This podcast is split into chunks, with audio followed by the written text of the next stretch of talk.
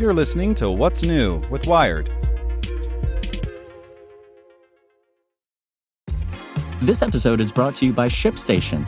You know, some things take a lot of work, like sending little robots to far off distant planets. And just as that's challenging, so too is running a successful e commerce business, especially when there's so much to do.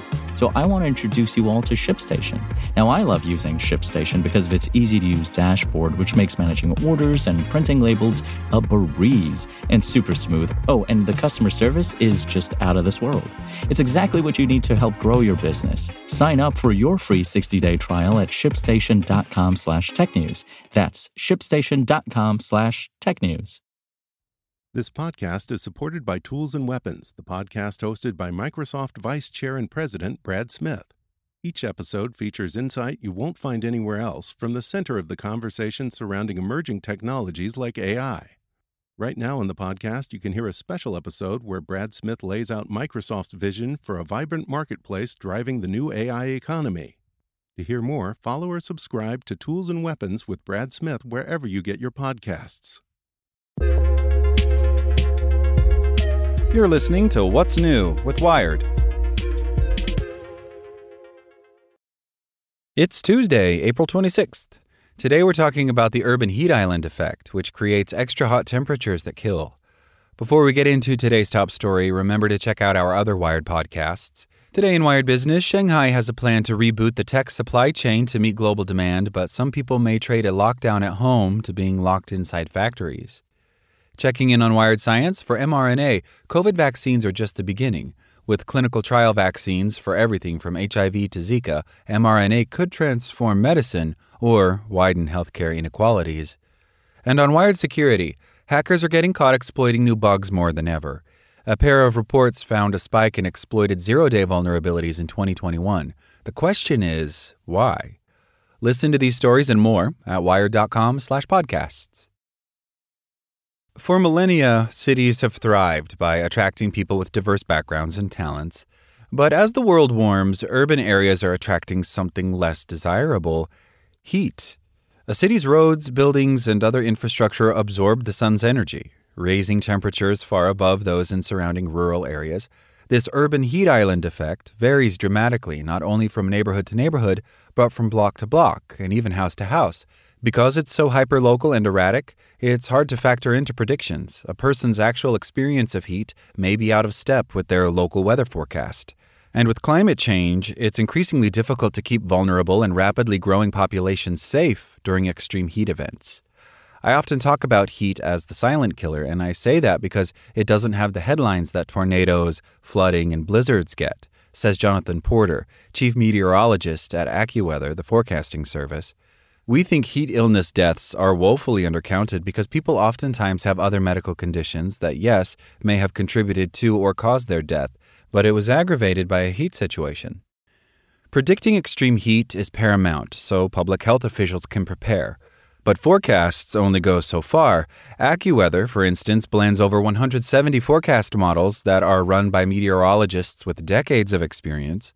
They can partially account for the heat island effect by incorporating land use data that shows which parts of a city have vegetation, which helps cool things off.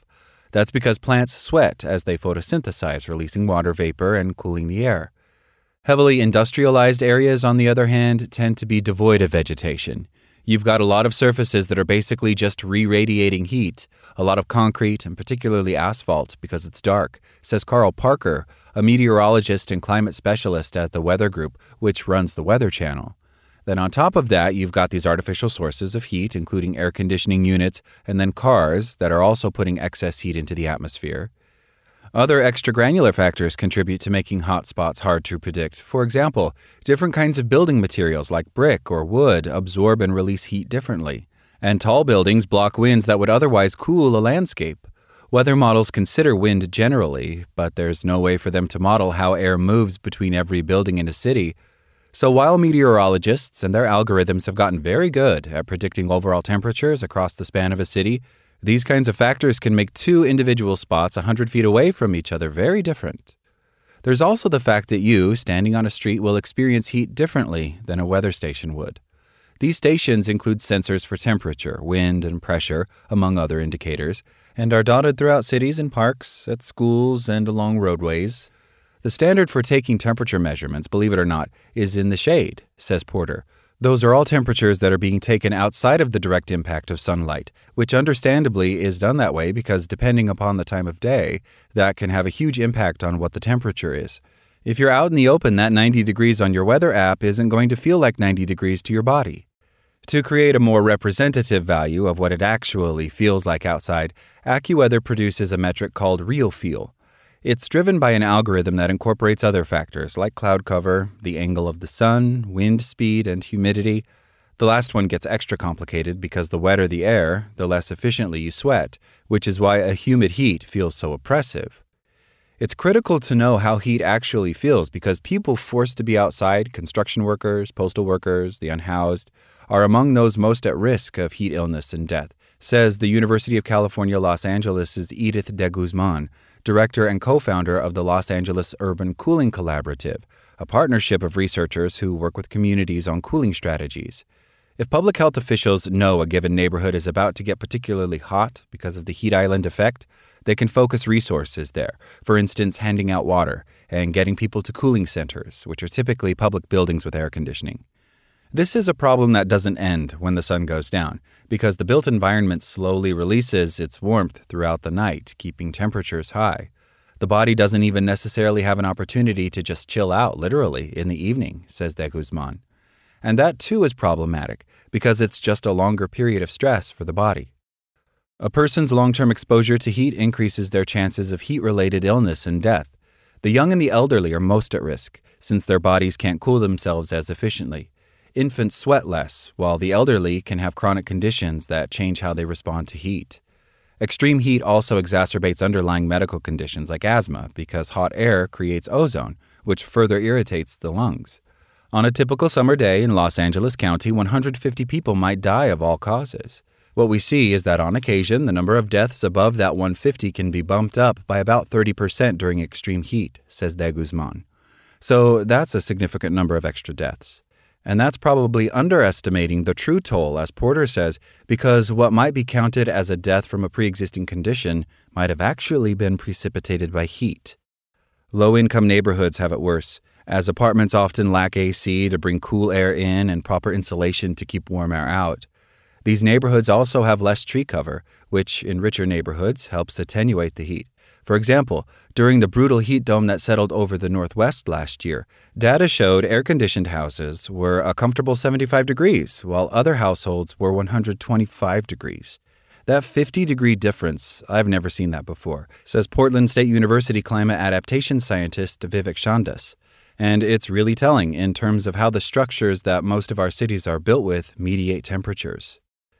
That discrepancy is no accident, says Shandas who has studied the heat island effect in Portland, New Orleans, and dozens of other cities. These areas were historically disinvested through various exclusionary zoning practices or racial covenants and redlining processes, he says. It's almost like a magnet, and it attracts these very land hungry projects like big box stores and highways.